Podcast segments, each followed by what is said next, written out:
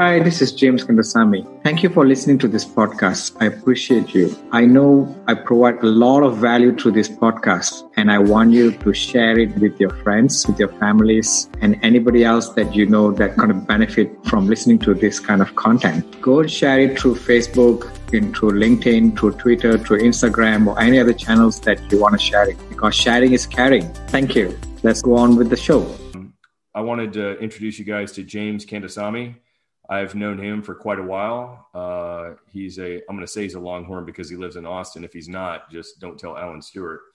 Um, but uh, James is a client, a friend, and um, kind of a, a, I don't know what the right word, confidant or um, kind of a, we, we, kind of brainstorm, kind of mastermind about uh, plans and fund of funds and other interesting things. Um, very, he's got very unique mindset um, and I, I really enjoy kind of figuring out how he's looking at things. We actually look at things very similar when it comes to structuring deals. Um, you know, how do you create win-win situations for everybody? Uh, James has been very successful in Austin. He is a he's got his own book. Um, I read it when it first came out, and I believe James, you said you were going to um, offer everybody a a free copy. Uh, as you guys know, at the end of the show. It's recorded. Uh, Jeff has to do his little magic tricks with it, Jeff and Rob. And then we will uh, send it out tomorrow morning with a copy of the PowerPoint. I think James is going to put a link to his book. I highly recommend reading it. It's very interesting. Um, not as interesting as what you're about to hear from James, but is James unmuted, Jeff? Yeah, I'm unmuted. Can you hear me? So yeah, James, why don't you tell us a little bit about yourself, and then we'll uh, sure, sure, sure. Screen. Well, you're saying about the uh, that you know me for some time, and I just remembered that um, I think 2013 when I bought my first house. You gave me the first hard money loan, and we didn't okay. even know that until like two months ago. Yeah, I forgot about that. I was only saying I, I, I was the Longhorn uh, hard money guy, and I was like, oh really? Okay, that was my first house, right? That's funny. Wow. I only realized like two months ago that you know you were behind that, right? So have you paid me in full yet? Yeah, yeah, I think so. I think so. And we also caught somebody trying to do a fraud, right? Remember? I, I oh yeah, actually, you know what? I do remember that. Yeah, because somebody was like trying to, you know, take my email and send to you and ask you for money. You know, you're trying. I mean, that was like maybe like fifth or sixth house at that time. I think it was Greg that did that. Greg. He took your email and then asked for a raise. Yeah. yeah so James, tell us, um, tell us about what you what, what you're doing in multifamily and um, what you're expanding to, and then we'll um, I'll put up the screen and we'll start talking about. Uh, sure, sure, sure, sure. So I'm a multifamily uh, deal sponsor or syndicator, where we put money together and buy apartment complexes. Right, we focus a lot on Class B and C. I mean, right now more Class B, focusing a lot in uh, Austin and San Antonio market right now owning 2000 units yesterday i think yesterday we closed our um, 10th acquisition 263 units which is uh, i call it a covid covid deal the first covid deal right so congrats man thanks thanks i heard you had a really hard time raising capital under one of your structures oh no no no it was like, like we we raised it in five hours, hours. Yeah. Five hours. Maybe Five three hours. hours. because after that becomes a sleeping time, right? So the next right. I counted 12 hours to raise the whole thing, but only five hour waking up time, right? By the time by the time I'm awake, I'm done, right? So most people count days or weeks. You count sleeping hours versus waking hours. That's interesting. yeah, yeah, we're gonna talk about that structure on, on how did we do it and why is it so interesting for a lot of people and how did I change my structure because I was always stuck on one structure.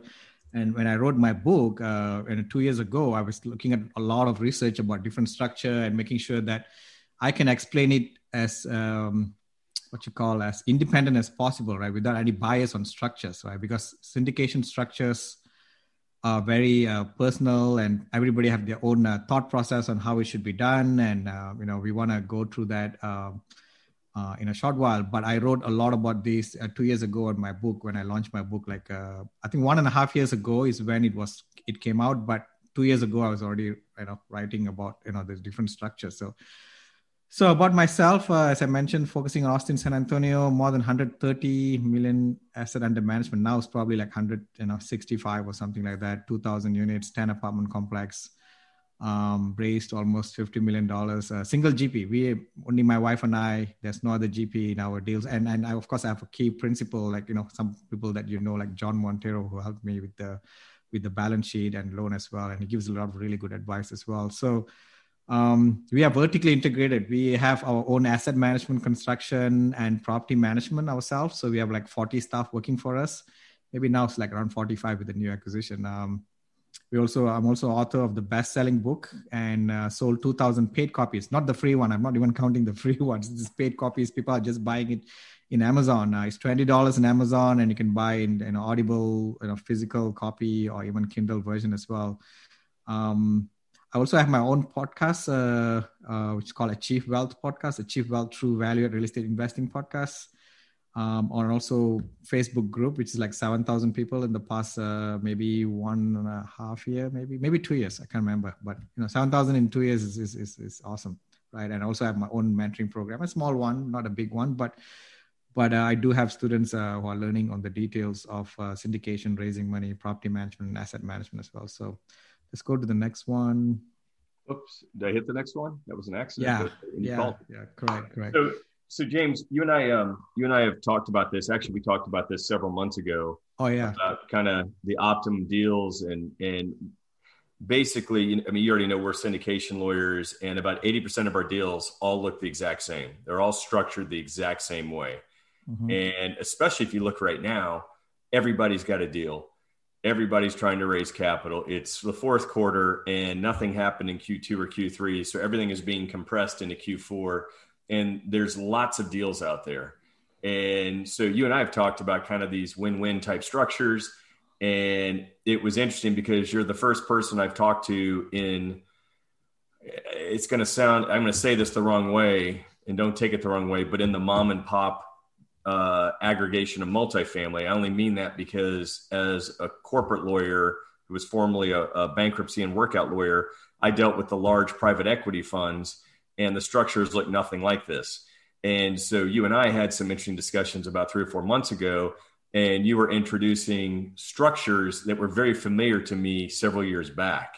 And those are the structures I like, but part of the issue is you've got to you've got to almost train some of the people out there that you want to bring into your deals how to understand these and why they're actually better than some of the existing structures because it puts you and the LPs on the same playing level.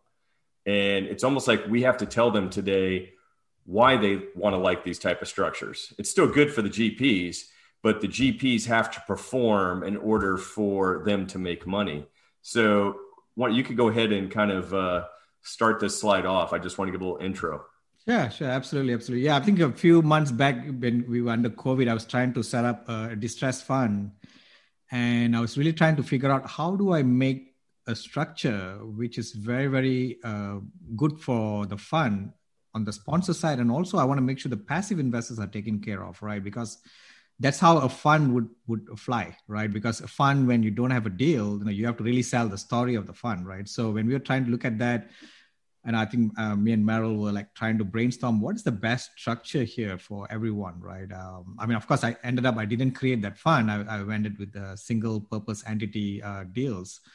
But that puts a lot of thought process and recently i did a deal which uh, you know after a lot of thought process because i've been always doing one structure for my entire career right until recently right where i changed and put a lot of thought process into it put a lot of pro and cons and and came up with a really good structure.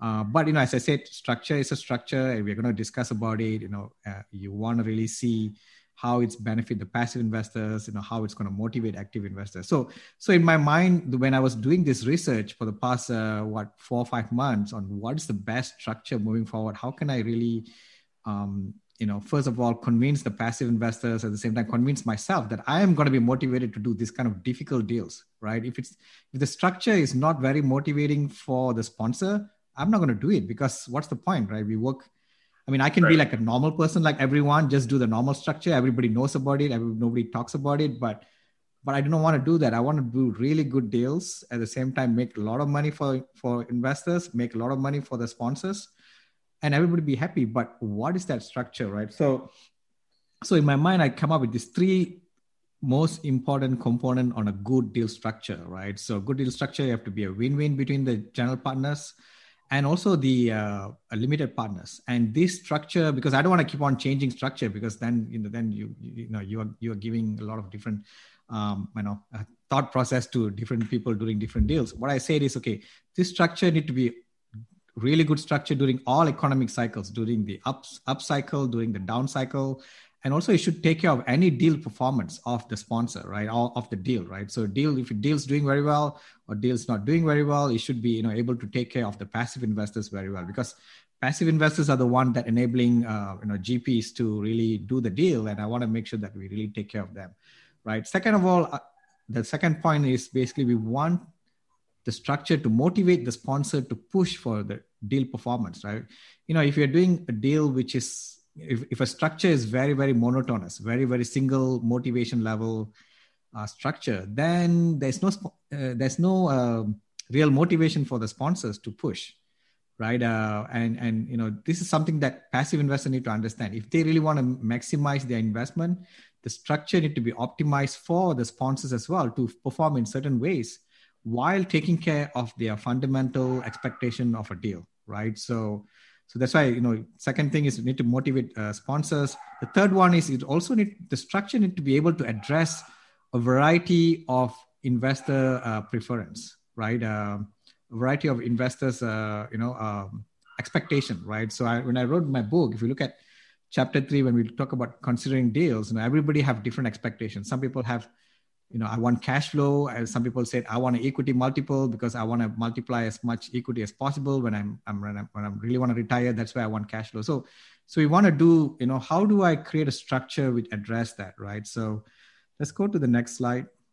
So what you're saying is the i'll mm-hmm. go to a second. So and, and, and i try to do these as well. We've talked about this. So mm-hmm. you're wanting to create a structure that captures the the largest group of investors knowing that you can have four investors and each one of the four investors have different risk levels different goals. There are different points of different points in their lives where you know like someone like my dad is used to bonds which now are garbage but in the old days he would want a bond that just paid a coupon.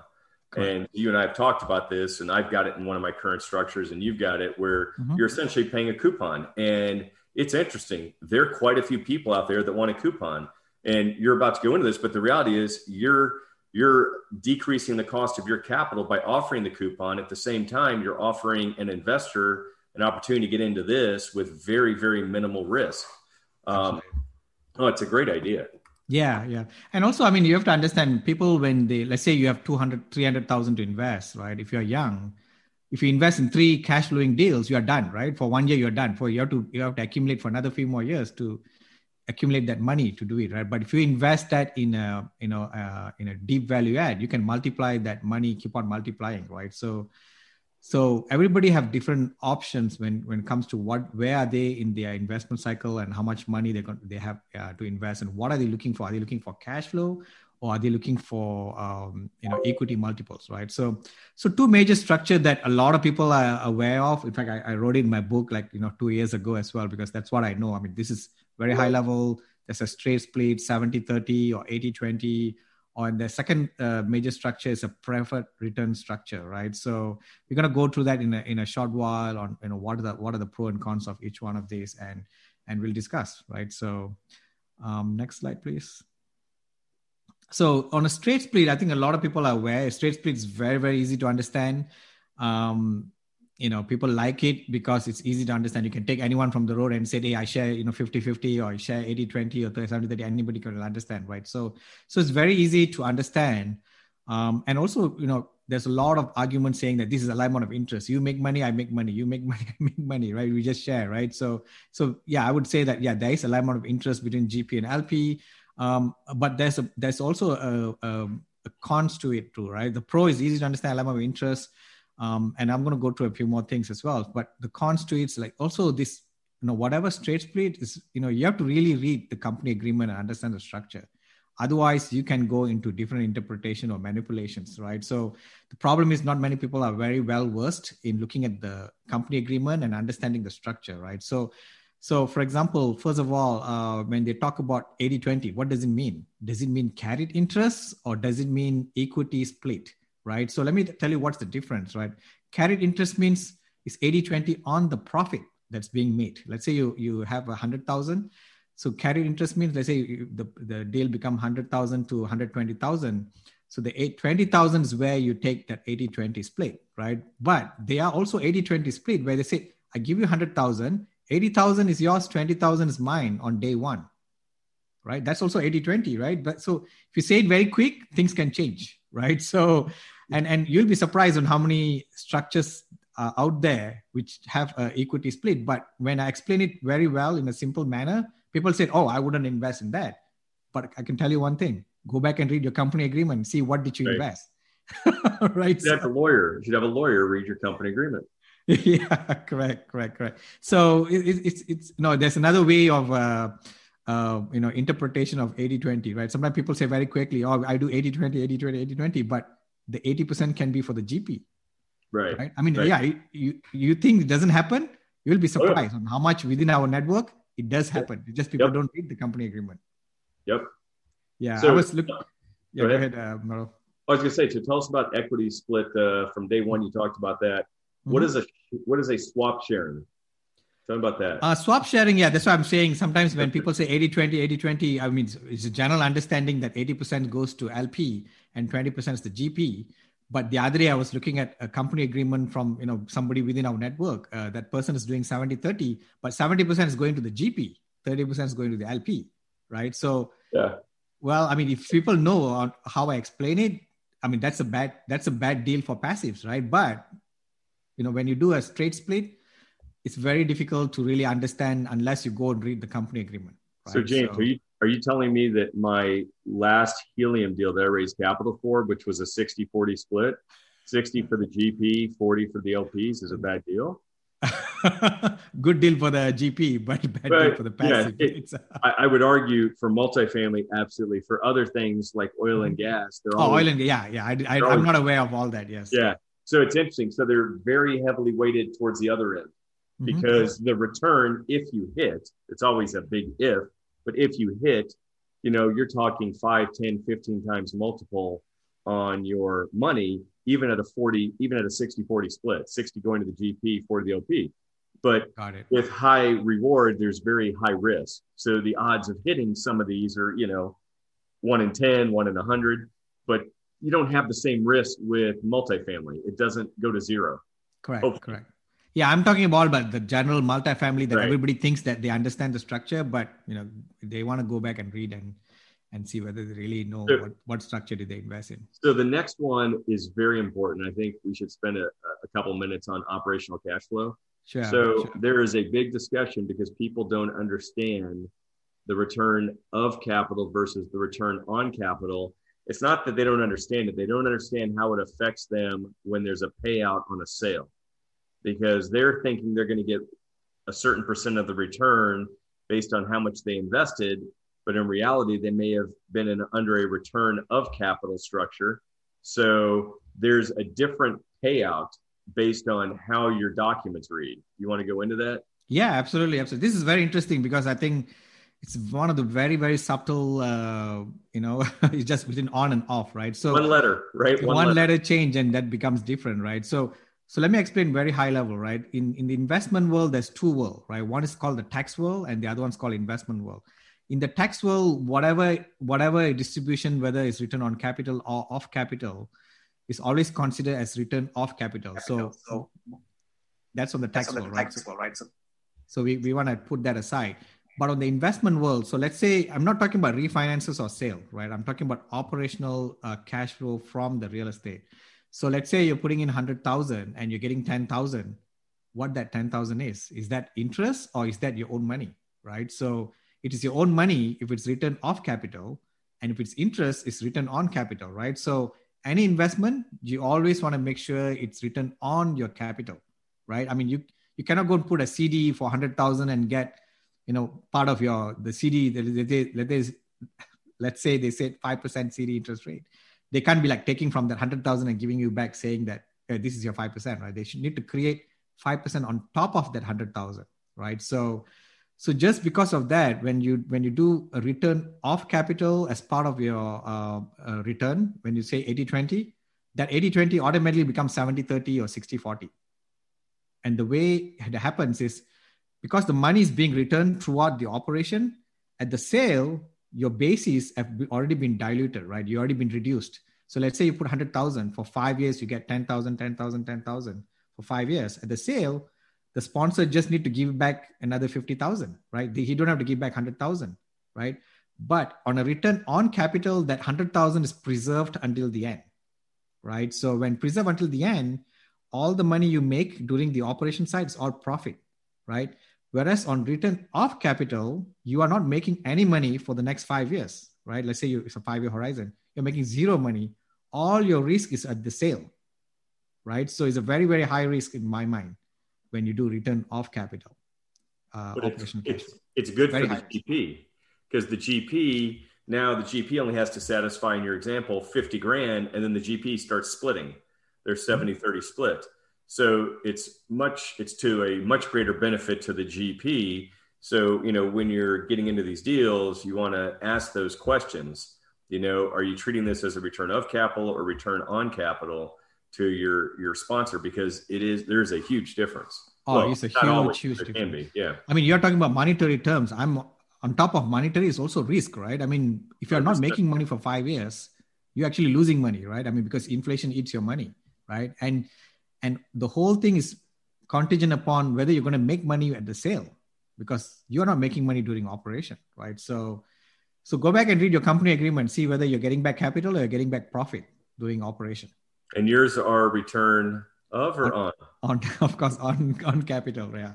So are ours. So are ours. Yeah, yeah. We we always make sure that the uh, investors' money are preserved until the end, and only at the end when we give back the investors, and then on top of that is where we do any splits.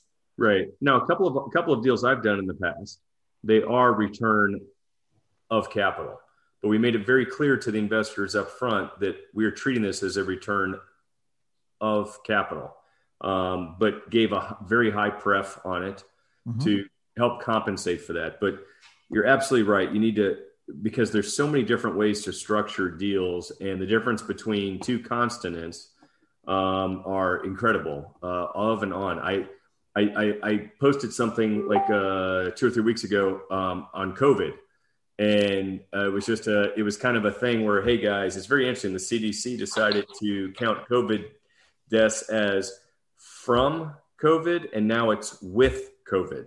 There's a big hmm. difference dying from something and dying with something. A motorcycle crash, you die, but you had COVID when you tested.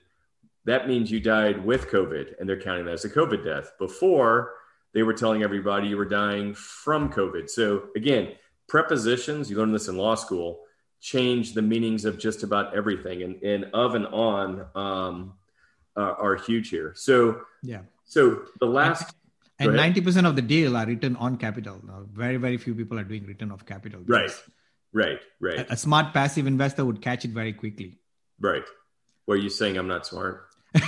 no, you know, of course you know that, right? So, so, uh, so the last one here is the motivation for sponsor. Yeah, basic motivation for sponsor, right? So, as I said before this, right, I said there need to be some motivation for the sponsor to you know push the performance, right? Because they are making money on the upside of whatever they started with right so if they you know if if, if it's like a straight split 80 20 there is no real you know what what you're already flat 20% right so you're just gonna let it flow for the next uh, five years and you know you're gonna do keep on going for another deal rather than let me look at let me see whether i can squeeze more noi here. Let me do something more creative here which is going to be a win-win for the sponsor and also the the passive is going to win too right? So so yeah straight splits are very very fundamental motivation which is basically you know um, you know just normal motivation right? So right. it's like 85% of the deals you and i see.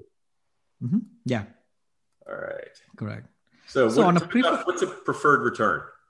So preferred return means investors get paid first right? So any cash flow that comes from the deal investors get preferred return. So so if, and if they don't get paid usually it accrues to the next year right? So that's that's that's the meaning that i know on preferred return unless you have other things but that's what i, I see right? But, yeah, but so the you, thing when you say accrued you mean like a catch up next year? Catch up catch up yeah so they're not going to lose. Yeah so if the property doesn't perform as expected the first year and let's say they have an 8% pref and only get six that means no one else is getting paid they're going to get the first two next year to catch them up and then their eight starts all over again yes That's important for people to know because they don't. A lot of a lot of people that are listening don't do deals that have prefs, and those are good deals or pref, pref returns. I mean, deals.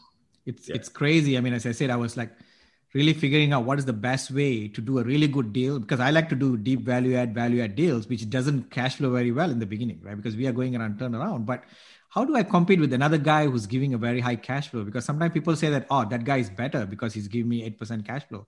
But here I'm doing a very difficult deal, which is going to pay a lot more once the, the whole uh, repositioning is done and when we sell, because we are bringing up equity, right? We have equity multiple, right? So how do I do that? So then I was thinking, okay, if I give a pref, that means I'm promising you every year I'm going to give a pref return and I'm going to catch up. That's going to be a really, really compelling. Uh, uh, argument for any passive investors. People love that, especially right now, COVID, right? How many deals are not paying? Right. right? On a straight split, right? There's nothing, right? If the sponsor stop, you stop. Right. But on a pref, your money is still accruing pref. Right. So even even if the per- property, as you said, sometimes value adds don't realize their value until the sale. But if you if you buy a property for 10 million, you sell it for 20, and you had an 8% pref, you did it in three years, your investors are going to get 24% before you even touch the deal.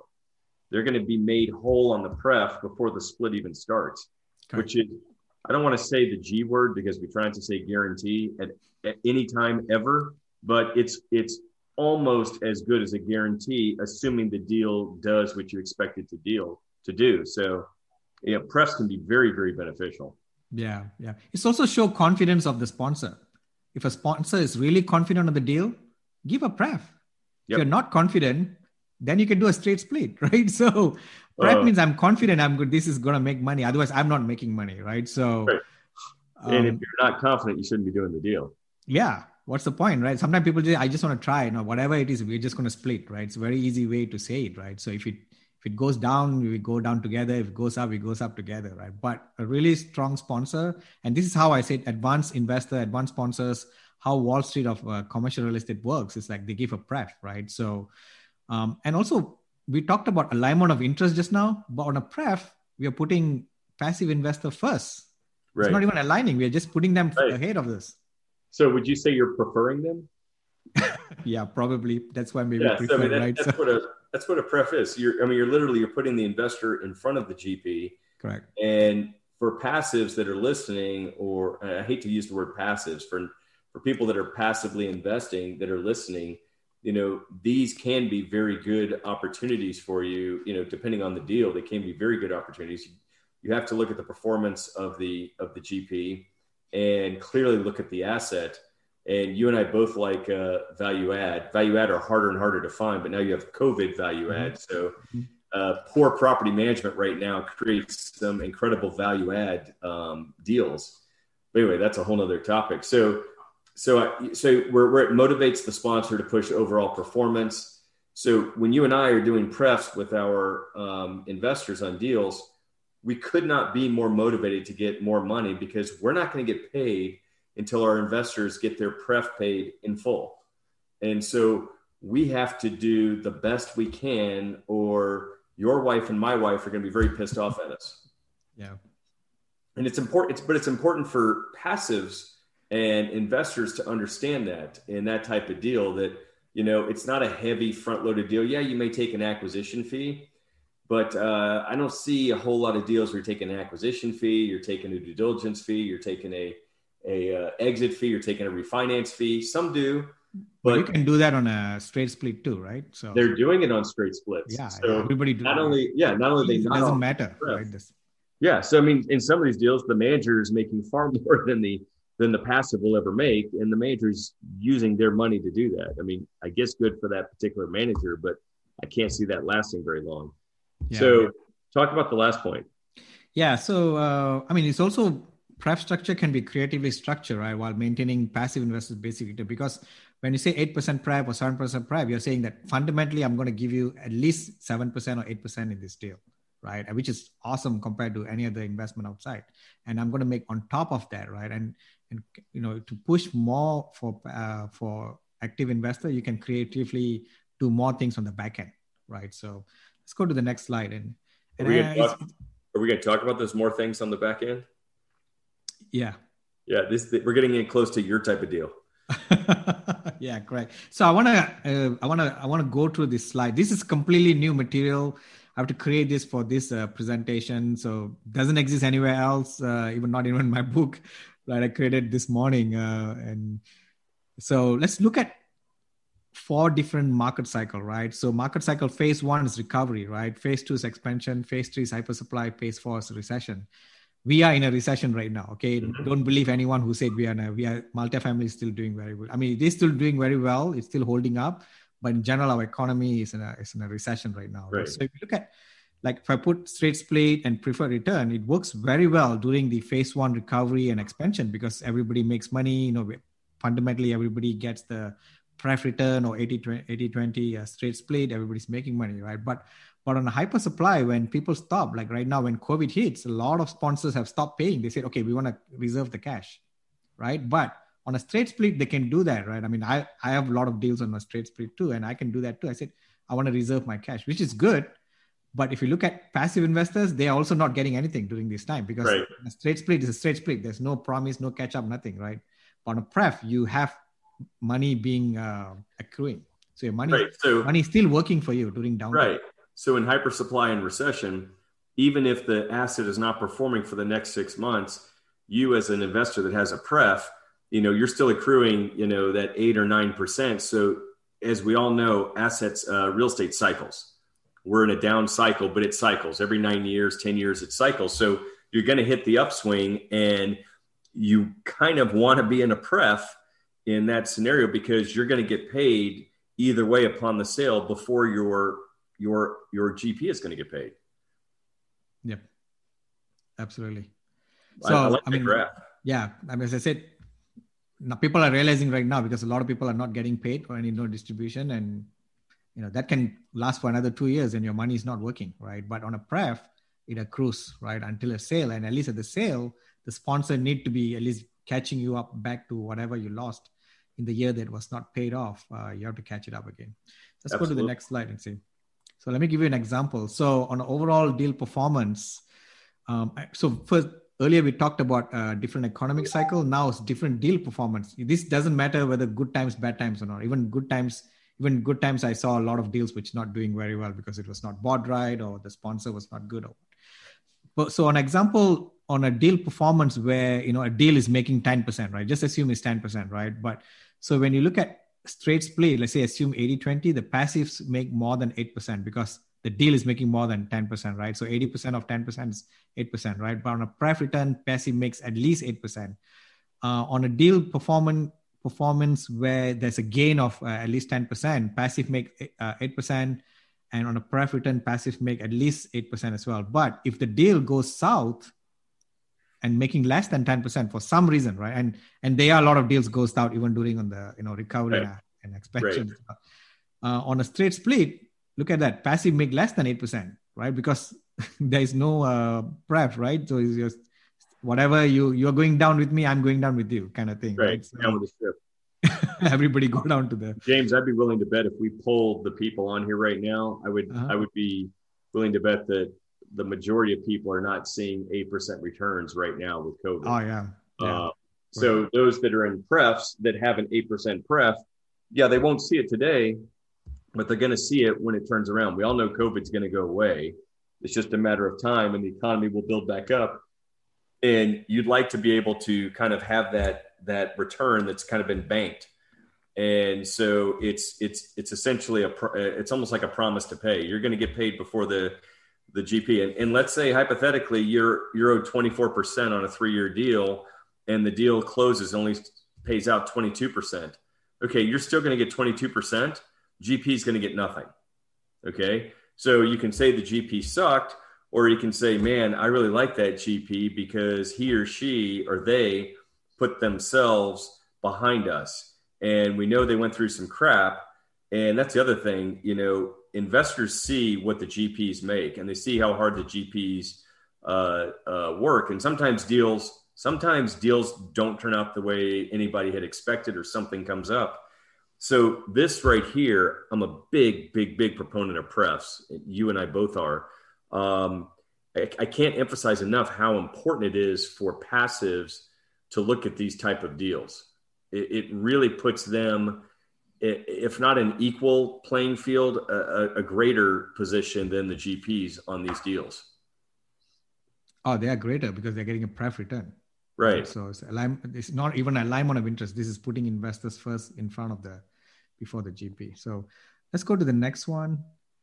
Um, so this is actually figure 4.6 from my book, uh, which I wrote like almost two years ago, right? So I talked about what are the difference. I mean, I'm trying to be really, really um, objective about it, right? So, you know, waterfall structure, which is a basically a pref structures versus uh, straight split, and pros is compensation upfront. I mean, I was thinking that everybody do waterfall uh, takes a lot of uh, acquisition fee, but you know, I also realized that even on the straight split, people are doing a lot of acquisition fee. It's nothing yep. wrong about acquisition fee as long as you can deliver your deal, right? Don't.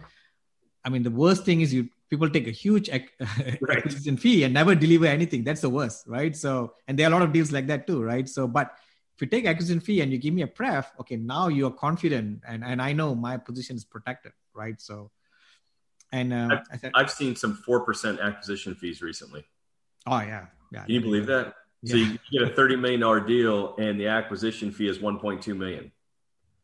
Unbelievable, and, and and they're able to raise capital, which blows me away. Yeah, yeah, absolutely, absolutely. I wish I could do that. Yeah. So I, here I, I, just mentioned about who who you know what's the benefit for deal sponsor and uh, you know straight split. Sometimes there's no pressure to give pref return on day one. Uh, but you know, even when I wrote the book, I mean, when I wrote this content, I was not aware that pref return can be accrued, right? So even though you don't give day one, but it can be accrued as well. Right. Um, the cons is like it may take a few years for deal sponsor to receive compensation based on uh, you know amount of work for value add deal, right? So, so James, let me stop you real quick. So yeah. you said something that's very important when you said you wrote the book two years ago mm-hmm. that you didn't realize pref can be accrued. Yeah, I that's didn't know about very, that. So that's a very key key statement that you made. It's not mm-hmm. that you didn't realize many many deals out there that are prefs are not accruing prefs. So you want to oh, okay. ask the sponsors whether the pref is accrue and catches up or whether it's just you get a pref year one, a pref year two, a pref year three. If if you have an eight percent pref in year two, it only pays out six. Well, you get all six percent, but year three starts all over again. So you oh, don't get that extra two percent. So actually, when you when you wrote this, you were thinking the right thing because okay. there are many deals where there's not a catch up on the pref. So it's very important that you that you either talk to your sponsors or your mm-hmm. GPs. And or a lawyer who's reviewing your documents to make sure it's clear as to whether you are getting a catch up or you're not getting a catch up or accrue as you put it. Yeah yeah. Sometimes i mean we are in our own world. We think everything else is bad but once you talk to people once you become objective and look at open bring down the barrier and you know, look at what exactly is good about it then you know then you realize oh, okay this is much better than what i have to do right? So and there's pro and cons in both structure right so um, yeah, I think the rest are what we gone, uh, what we just went through right now. And the deal type, you know, you can use both waterfall structure and straight split on both structures, and and um, you know it works for you know any deep value add core or even yield play or even uh, value add deals, right? So let's go to the next slide. Okay, so this is a structure that I, I came up with after cracking my head. Uh, Uh, and I mean, it's, it's, not like I came up with this. I mean, I already know some people are already doing it outside in the market, but I was really analyzing because I was doing a lot of straight split, and a lot of my investors are used to straight split as well. And, and there's, there's people who are invested straight split throughout their whole life. They've invested millions of dollars. When they call me, James, why are you doing this, right? So then when I explain to them, they say, "Wow, that's much better structure than straight split, right?" So, so this is a structure where you know covers you know you know the three things that we talked about, right? First of all is like you know you can so if you look at here there's three types of level there three classes. One is called a pref equity where there's pref return of 10% but you don't get paid anything on the back end right? So this you know these three classes actually covers for different types of investor base. One who love cash flow uh, the other one who loves the back end upside who gets higher return but t- willing to take more risk. The last one uh, common equity uh, for 500000 minimum here they are basically for fund to fund or LLCs equity, right? But but the first two are the big one uh, that I think I want to make sure that everybody understands. So there is a pref in between, and the first one, even though 10% return, no back end upside, but they get paid first. After the lender get paid, they are the one who get paid. So their risk is really, really low. So it, that's important. I'm, I'm working on a, a, fund right now in Houston, and ours is structured very similar. We actually have mm-hmm. four classes, not counting the GP, mm-hmm. but it's very, very important. Again, it's about pronouns. I mean, prepositions, excuse me, not pronouns, prepositions as to a pref. You can have several classes with prefs, but you need to understand are they pari passu, which means there's $10,000 and you have a 9%, 8%, and 7% pref for each respective class, and they could share equally in that until their buckets are full, or are they not pari passu and there's a priority? And I think in your scenario, A1 preferred equity is actually a priority. I think you, like we, and correct me if I'm wrong, you're paying the 10% before A2 or A3 even get paid. Yeah, yeah. A1 get paid first. So yeah, if you see that. And a priority. So you can't be, you know, some people listening may poo poo, oh, you know what, nothing on the back end. I'm in a couple deals right now where I wish I had an A1 10% uh, uh, preferred equity because I don't see a whole lot on the back end because the deals weren't managed the way I had expected them to be managed, right? And so they haven't attained the value that I would have expected. Um, but I typical uh, 85 15 split. But it's very important to note that it's not just a pref, it's also a priority. So it's one thing to say, you know, everybody gets a pref, but many people's funds, I'm speaking out of experience because we draft these for hundreds of people.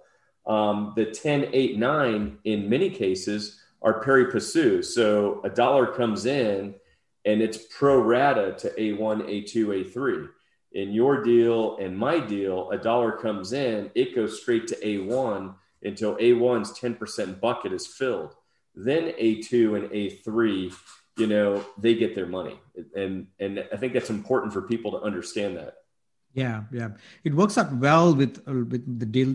I mean, all types of deal. I mean, even the deal that I recently did. I mean, my first year was like one or two percent return. I mean, on a straight split, that kind of deal may not be interesting for people. But when I say, hey, you have a pref, even though I'm giving you one or two percent, but you still have another, you know, six percent, you know, coming later. It's going to be accrued somewhere. So people are, yeah, fine with that, no problem. Right. But on a straight split, you can't do that, right? Because you said, you know, let's, you know, either we go up together or we go down together on a straight right. split. an, an 80 20 split of zero is still zero. correct, correct.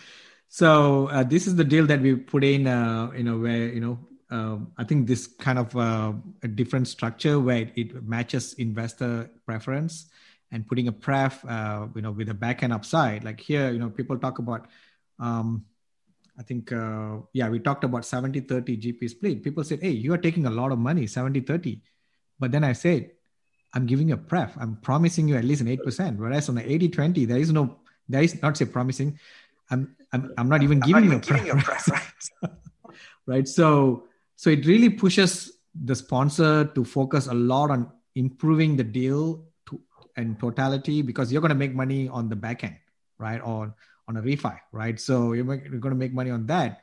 But at the same time, it's protecting the passive investor interests by at least putting a pref over there. So there's a fundamental basic return that the passive investors will get from this deal, even before the sponsor gets it, right? So, so this is a structure we put in. A lot of people love it. As I said, you know, there was a lot of uh, interest in the deal, and people who are used to straight split, when I explained to them about the pref, they said, "Oh, okay, that's better. That's better than you know the straight split, right?" Because people want to make sure that their money works, right? right. And and if you look at, like for example, Warren Buffett, right? I mean, how is he become a billionaire? If you look at the past twenty years, his money has been working at least twenty percent IRR every year, and so you and some year of course it doesn't work as much as 20% it goes to 9% but at least the money need to continue working right? If it stopped working like right now let's for example covid doesn't work for next two i mean something happened covid continues and nobody paying up for next two years your money is actually losing money right? Because you're not working at all right? So here here's an interesting um, concept and i think a lot of syndicators don't get it and, and you and i are completely aligned mm-hmm. um, a3 so I don't even care if it's fund to funds. It could be somebody that has half a million dollars. It's a very high net worth individual. So I'm of the belief, and and I'm probably going to say it um, politically incorrectly, which wouldn't be the first time I say something that's politically incorrect. But I prefer someone coming in with half a million or a million dollars. I will pay them more because they shut up. They do the deal. They've got lots of money they just want to see a check every month or every quarter and they leave me alone versus 10 100000 dollar investors who have lots of questions and don't necessarily read everything that's sent out to them so for me i try to reward those that put larger sums of money into my deal it makes my life easier i'll give up a percent like you see here or even a little bit better split to someone that comes in with more money and in an open fund where i'm raising money over a period of time i will give a either a greater pref or a greater split to those that come in on day one that trusted me and the process versus those that come in next year after I've already picked up a couple assets. You know, that's great. They like the deal, but they're not coming in at a 90 10 split. They're coming in at a 70 30 split. You know, these other guys, they, they, they, they believed in me and what we were doing.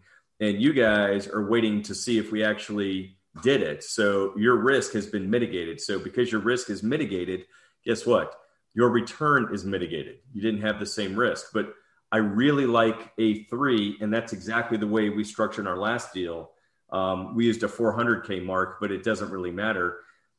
You're rewarding those that come in, whether it's fund to funds, a family office, a high net worth individual. Um, you really want those investors. Now, they're unicorns. Um, you don't always get them, but if they're coming, it it starts reducing, you know, the amount of uh, uh, uh, splits you have. You, I personally would rather have four or five investors than 96 investors. Uh, it doesn't work that way all the time, but anyway, I don't want to go too much into fund to fund. There's there are legal issues surrounding fund to funds that I, that some people do it the right way, some people do it the wrong way. So we're not here to talk about it, but I think the point is, and you and I have talked at length about them. Um, and I've got one of those in our latest deal in Houston. It, they're they're very lucrative, um, and at, you know if you step back and you look at this this whole presentation, the bottom line is you've made it very simple here in the structure. I don't mean it's a simple structure, but you've made it very easy to understand. you you're targeting three separate types of investors here. Mm-hmm. Okay, typical deal, typical person listening here is targeting one type of investor. And so what you've just done is, and I think I started off at the beginning by saying this is the busiest quarter I think I've ever seen. Not necessarily for legal work. I'm still catching up from Q2 and Q3 of nothing, but you've got Freddie that is not taking any more loans. You've got Fannie that's not taking any more loans for the rest of the year. It is the busiest quarter anybody's ever seen. And because it's the busiest quarter, guess what? you, me, and every uh, body listening in right now, we're all fighting for capital. And so, not necessarily having to cut deals, but you need to make your deal look very lucrative to the capital that's out there because it's unique for uh, capital out there right now. For passives, passives have a choice, they have lots of choices. You know, we're at the end of the year, people are trying to get depreciation expense, blah, blah, blah. Well, guess what? There are a lot of opportunities out there and in the past, while Q4 is busy, it's never been like this. So people have lots of opportunities. And one of the things I always tell people in everything is be patient. Look at the deal, wait for the type of deal you like, because if you're you have one of three types of investors here, and one of these types of investors, all three of these are represented on this call. I'm not saying they're investing with me, but I, I guarantee they're all three represented. This appeals to everybody. It's not just one investor. It's not just a, a club investor or a New York investor. It appeals to everybody. I had I had three people who wanted to invest in A3, but it was a bit too late because we were like over already oversubscribed. Send them to me. Just but people did say, "Hey, I want to put you know five hundred thousand. I'll take them. It's fine. I'll, I'll take. I'll help you out. I'll take them. Yeah. So, are you done with this slide? Yeah, yeah, I think that's uh, this is a slide. Oh my and, god. Well, let yeah. me go back. And, and also, the last point I made is preferred returns always based on the remaining money that's remain uh, in the deal, right? So if if fifty percent of the money is uh, given back, so the preferred returns on the remaining fifty percent, right? So, right. So one of the things, and and so that what you just saw, and I, James, correct me if I'm wrong, but that's your last deal. Yeah, yeah, that's the deal that we finished. closed yesterday. Yes. So James and I are kind of lifting up the kimonos and kind of showing what we do for those of you that haven't invested with us. And in, in, I'm not promoting my deal by any means, but we have a deal in Katy, Texas, and we just structured a four class deal. Um, I, it's a I prefer three, but we structured a four. It's pretty funny. It is almost identical. James and I talked about it. Uh, I think a week and a half ago when I asked you if you would uh, come on and talk. And so it's exact same thing. We have a ten percent pref. It is priority pref, and it's interesting. The people that are looking at it are older. I would say in their 60s. We poll our investors. So in order for them to invest, they've got to go through a whole questionnaire, not an investor questionnaire by the. Just to cut off, I had a CPA who invested in that class, big money. Right. He said, "I'm going to do it." I mean, if a CPA doesn't know what he's doing, that's ten percent, you know, every right. year, right? So, right. And so CPAs are very risk adverse. That's their nature. They're B type people. They're risk adverse. Why would you not try to target 10, 15, 20 CPAs or even doctors who don't understand business and they just understand, okay, if I put money in, I get a return, I'm ahead of everybody else, and I get paid before anybody else.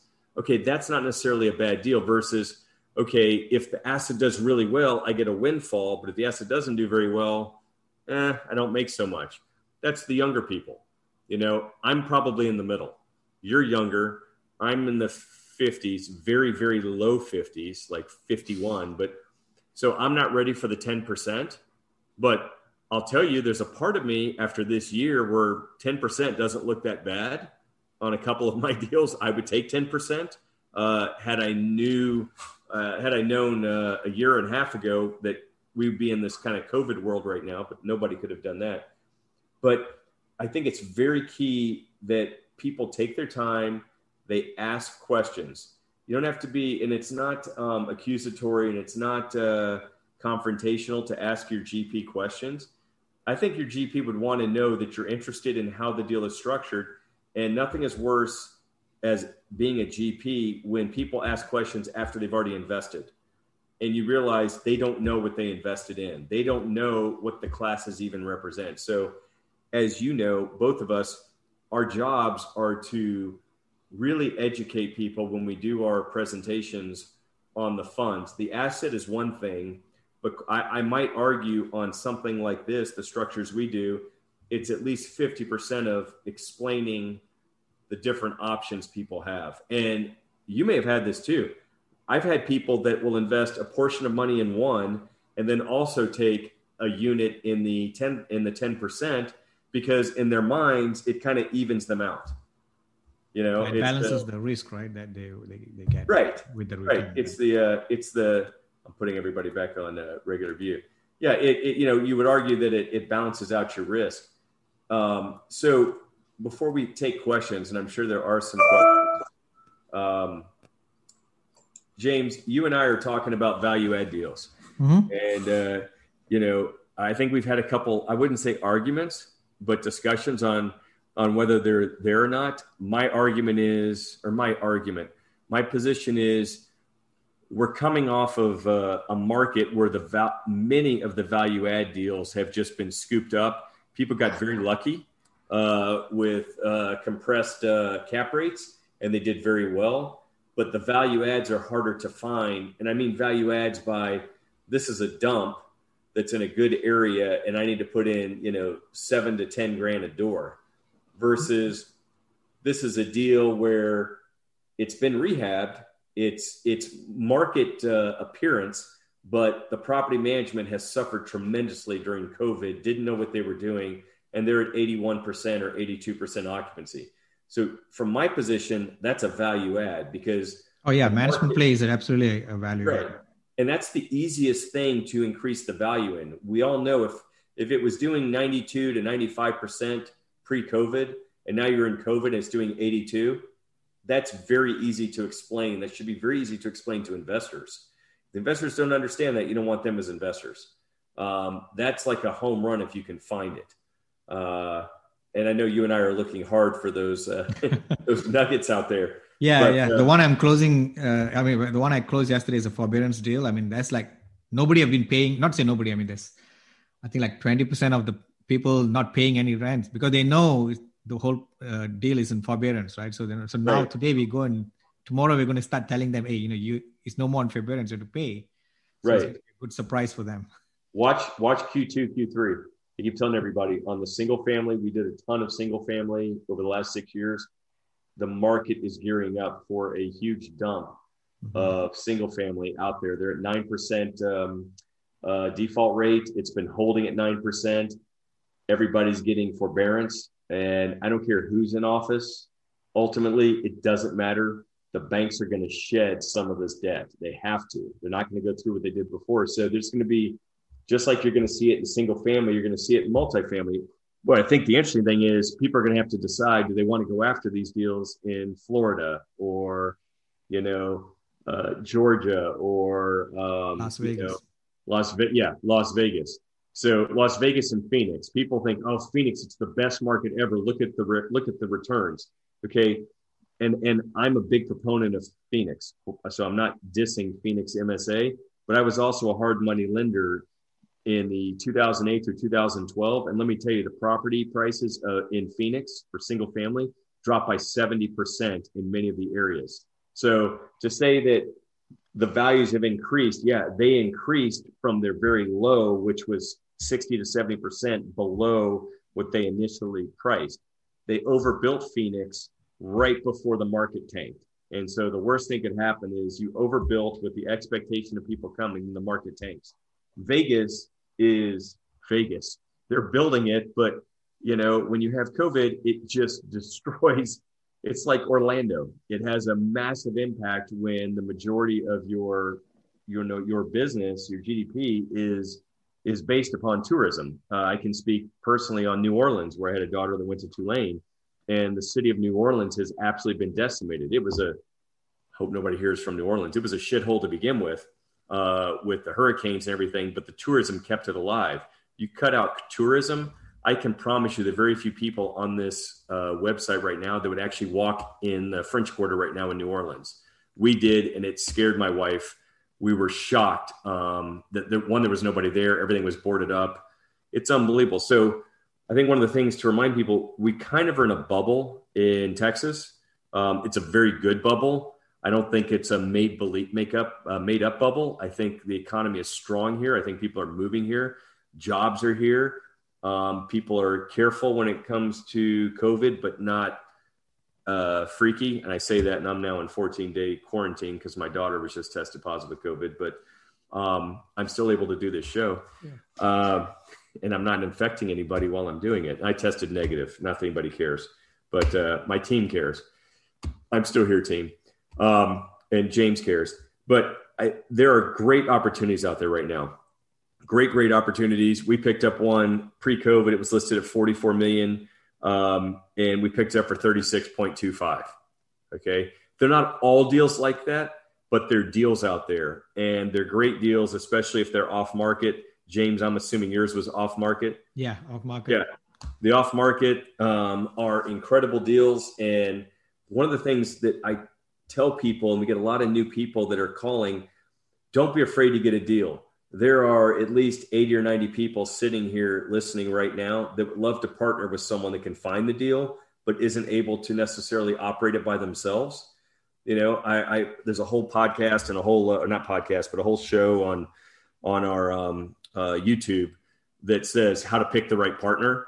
Picking the right partner is like picking the right wife. It's sometimes more important um, not that picking your wife is not important but uh, uh, it's very important, but there are plenty of people on here. I can just see the faces that I know would do deals. If you're the guy that actually or gal that actually locks in on a deal, but then you're like, oh shit, how the hell am I going to raise $13 million? Talk to James.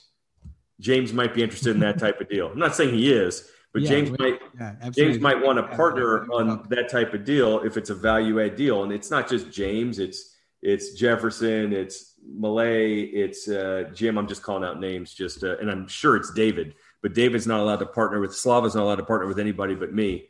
Um, I see him smiling in his game chair uh, at the bottom, but uh, um, I just I, I want to encourage people to continue to go after deals. I highly recommend you read James's uh, book. Um, mm-hmm. I'm not a big fan of books, and a little tidbit: I actually was one of the first people, probably in this entire group that had a book published on Amazon. Jeff actually helped me publish it on Amazon. Jeff, do you remember that? Hard Money Made Easy? I do. I think it's, it's still on there somewhere. It's still on there. And if any of you buy it, I'm going to shoot you because it was written in a different way a long, long time ago. You guys think I'm a smartass now? I was. Well, it's in some person. account that you don't have access to anymore. Right. So I'm apparently still making royalties on the book, but I have no idea how to access it or what bank account it even uh, uh, is on. Um, Texas lost I, money. I'm pretty sure I beat James on sales, but I'm not going to argue with him. It's been out there since 2008. So James, I have a little heads up on you. Oh, uh, yeah. Little running running room on you. Mine but last year. Cindy, yeah, you're you're right there. Cindy, do we have any questions? Were there any questions that you saw? There's a couple uh, now on here. But someone, James asked, what other fees do you take um, aside from an acquisition fee? So we do the asset management fee two percent. Uh, we have our own property management three percent, and uh, usually we do buyer broker fee because we find a lot of uh, off-market deals ourselves. Uh, could be like one to two percent. That's it, right? So uh, very simple and lean and mean. Sounds good. Um, do you prefer to distribute monthly or quarterly? We usually like to do quarterly, but we are once the property stabilized, we like to go to monthly, right? I mean, I I do not know how people can pay monthly from day one. Mm. There's no way on a cap rate on a on a leverage that people do. There's nobody can pay eight percent pref on a day one. The only way they do it is create a separate account and just paying out from there. It's not from real estate, right? And I do like to do that. I like to create money, take money from real estate, and pay the investors, even though it doesn't look cool, right? Yeah.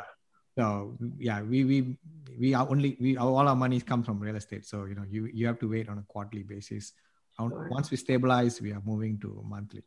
James, you must have a good CPA. yeah, yeah, absolutely. He's from Dallas. do, I, do I have a good CPA, Cindy? Yes. See, T- T- Tandy down there who's laughing. Tandy's our CPA, and uh, okay. and um, so it's so I'm I'm probably one of the few. I'm different. So I'm I'm one of those. If you build it, they will come, and there are others have them come and then I will expand. So I have always wanted to invest in incredible people and hire people much smarter than me. That's why you guys work with Cindy and not me, and Greg and not me, and Jeff and Rob and not me. I just um, I'm in the back. I, I know how to hire people, but I don't know how to do anything else. But you you hire a team so that you know, like when you're at James's level and you've got you know 28 billion dollars in properties um, I'm kidding, 130 million or whatever, whatever the number is. He's at a big number right now. Um, you, it's not a one person shop, and you need to make sure not only do you have a team, you have a team that's going to last. You don't want to just have somebody and then they go away and find somebody else and go away. It is a nightmare. It's like trying to find a new lawyer. Um, lawyers are are assholes to begin with. So it's once you find the one that's the least asshole or someone nice and smart like Greg or Cindy, you know, then you've got it made. Um, Cindy, were there any other questions you had? Uh, let's oh, see. How does the pref work with a refi? If the property is refied and the new amount is on a higher value, should the pref be paid first before the money goes to the rehab or GP?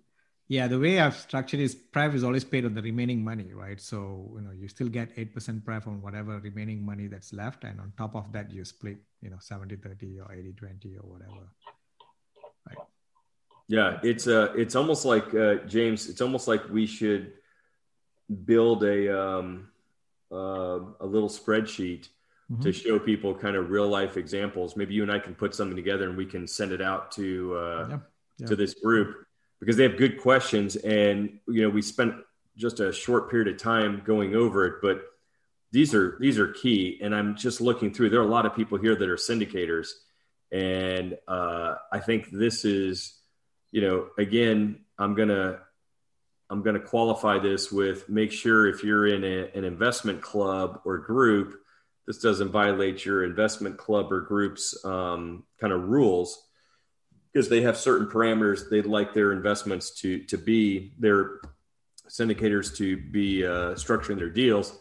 For those of you that aren't or, or don't have those requirements, these are very lucrative. Um, I'm speaking on behalf of David. He and I have done several uh, already like this. Uh, David down there in the gaming chair uh, with the um, uh, air traffic control headphones. Um, but uh, uh, I'm trying to think if there's anything else. I'm not going to. Well, talk- I had uh, there is one question that was uh, sent to me. Uh, someone wants to know why 1030 1031 uh, component is never offered in syndication. Oh, it is offered, right? I think there are some people who are offering that. There's um, some. If, if it's a big money, yes, we can offer it because you can always structure the 1031 as a as a partner on a TIC model plus with the syndication, right? So, but it need to be a big money because there's a lot more paperwork and all kind of complication comes in. Like Jeff, unmute uh, Greg. Greg wants to say something. Oh, yeah, I would Yeah, no. It, t- stay away from TICs if at all possible, uh, unless it's a huge capital partner that you're really trying to appease. Uh, be very weary of, of, of TICs. So my, my, my discussion, you guys have heard me probably 10 times, those of you that haven't. So t- think of a TIC like a marriage um, because everything is kind of community property. There's no special division. But the problem with TICs is they're even a higher rate of divorce in TICs than there is in marriage. And I think the latest numbers with COVID is it's about a 55% divorce rate. I would say TIC's divorce rate is much higher than that. And the litigation is great for litigation lawyers and horrible for TIC members. So the deal with TICs is when they work, they're really, really good. And when they don't work, they're really, really bad. I don't know anybody that has just done a TIC and said, eh, it was okay.